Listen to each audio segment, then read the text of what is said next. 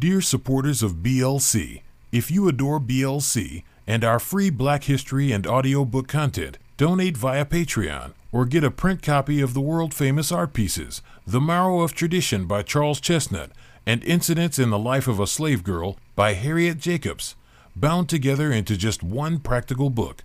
The Marrow of Tradition by Charles Chesnutt and Incidents in the Life of a Slave Girl by Harriet Jacobs, bound together into just one practical book in the link below.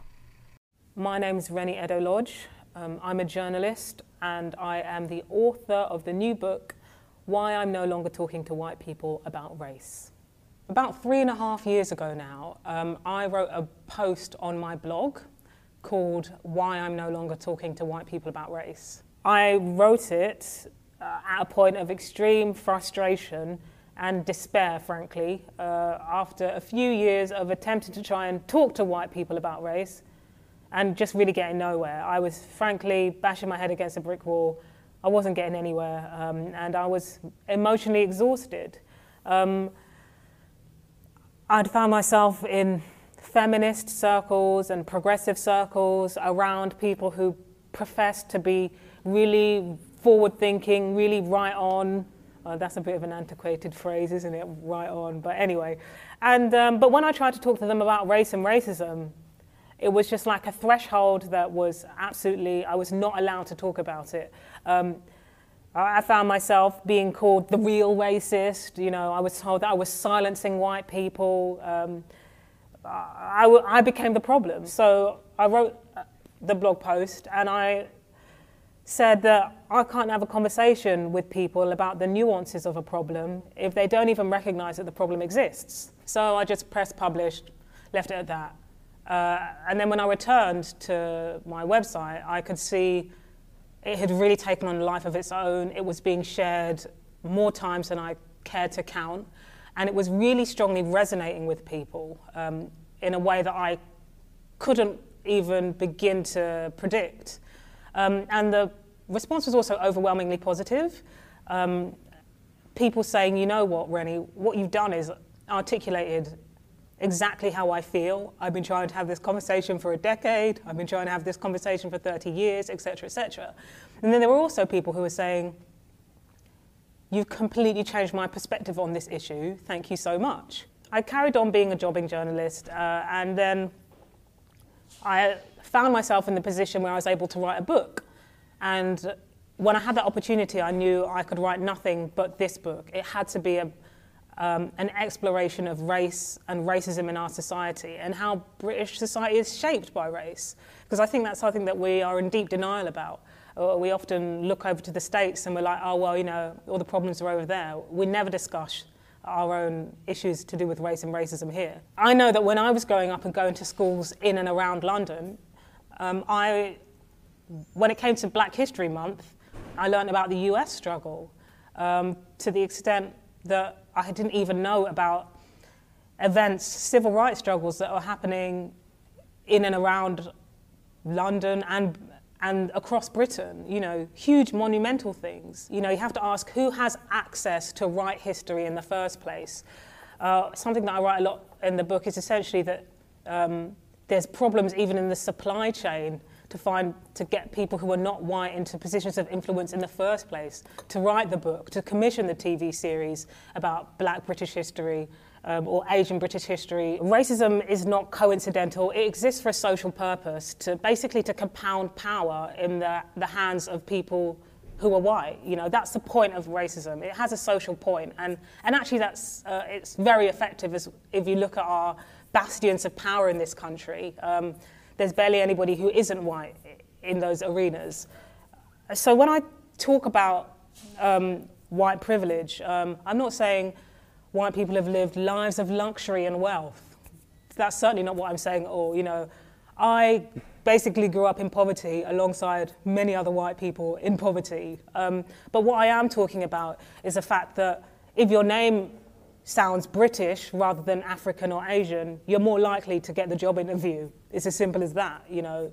Um, so it's more about structural advantage and the cost of that is structural disadvantage. The 1999 Macpherson report, uh, the inquiry into you know the catastrophic failures um, of the police in investigating uh, Stephen Lawrence's death, uh, came up with the term institutional racism, and that was about the collective effect of bias and how that essentially uh, marginalizes people who aren't white. You know, and it could be racial stereotyping uh, and and sometimes just ignorance. And what the collective effects of bias do is um, create a situation where, let's say, in fact, let's not let's say, you know, the facts show us that, um, you know, black, a black boy is more likely to be excluded from school than the rest of the school population, more likely to be to be marked down by his own teachers at SATS level, so that's year six,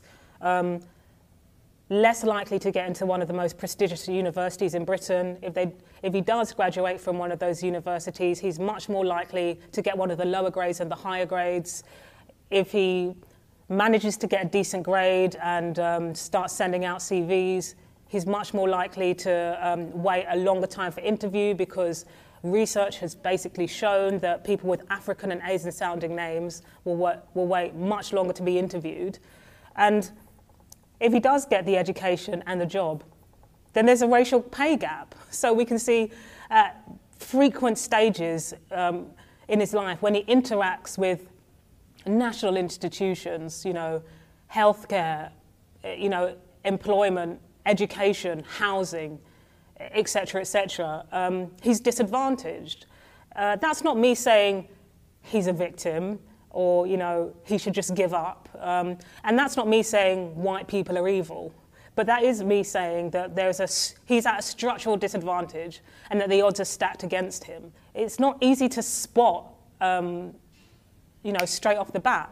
It's not somebody spitting you in the street. It's not somebody calling you the N word. Uh, for somebody who isn't white and isn't in that institution, sometimes it's just a quiet understanding of difference, of, you know, knowing that you're being treated differently here. In the case of like a racial pay gap, nobody ever talks about their pay packets. People are notoriously secretive about that, so you may never know. Um, and that creates a situation where if you try to bring it up with your colleagues, sometimes your white colleagues, you'll be told, you just imagine it. You're just imagining it. This doesn't exist. You've got a chip on your shoulder. And so uh, that's really what I mean by structural racism. I'm talking about the big picture here. So I think that the way in which we have understood ourselves to be progressive and forward facing until very recently is just to ignore race, just to say, well, we don't see race you know, I treat everybody equally, etc., etc. Uh, I've lost count of the amount of times in which somebody will be like, oh, the black guy, you know, because they're, they're scared about saying the word black in case it offends. Nobody cares about the word black in terms of offense. What I'm offended by is drastic racial inequalities because I think that it's unacceptable in 2017 that um, this is still the state of play. You know, I don't care if you call me black. I'm black. It's a descriptor. You know, I'm five foot five. I'm not going to start crying if you say that I'm five foot five. You know, it's a descriptor, it's an adjective. Um, and so, and so colour blindness is that denial. It, it is that skirt around the issue. Don't raise it. And, and and what it does is essentially create a situation where if you do start naming the problem, which is race and racism, um, then you become the problem. Um, I've received pushback from people with the with the book, the title alone oh, you can't generalize white people in this way. But I think that's because white people are not used to being called white as a descriptor, as a plain adjective, uh, nothing more, nothing less, uh, because whiteness is considered invisible in our society. And if you are considered to have a race, you're not white. There's a chapter in the book called Fear of, a Black Planet.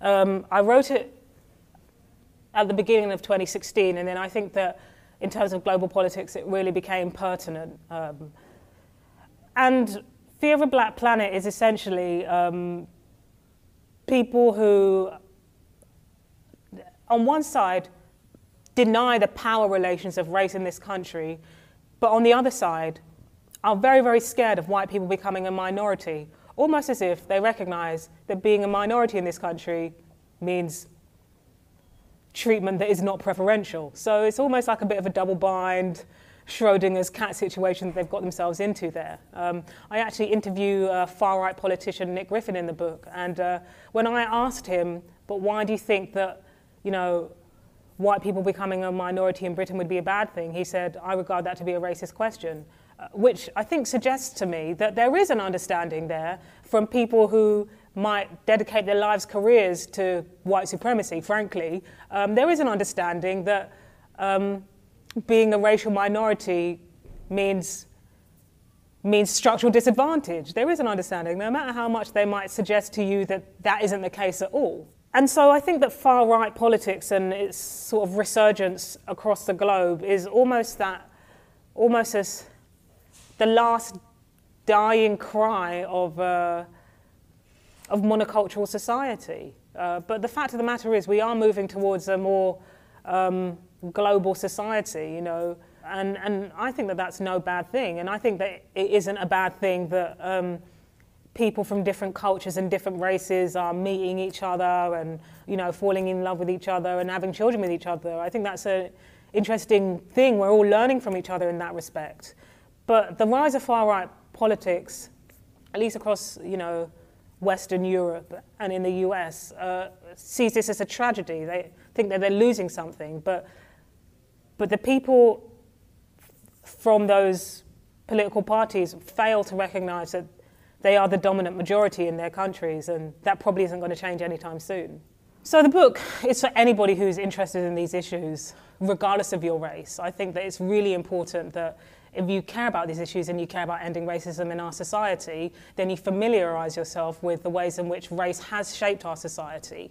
Um, and uh, to anybody who uh, is apprehensive about reading the book because they're white, I would say, get over yourself. I mean, you know, I wrote the book for people to read, and if I didn't want people to read it, I would have written a little pamphlet uh, and uh, burnt it in my back garden or something. Even though the opening essay is me talking about my utter frustration, you know, in dealing with brick walls of denial, I know many a white person who not only is curious to know more, but also so so keen for change. And and I think that every, all of us have it have it within, within ourselves to advocate for advocate for change. I, I really do believe that.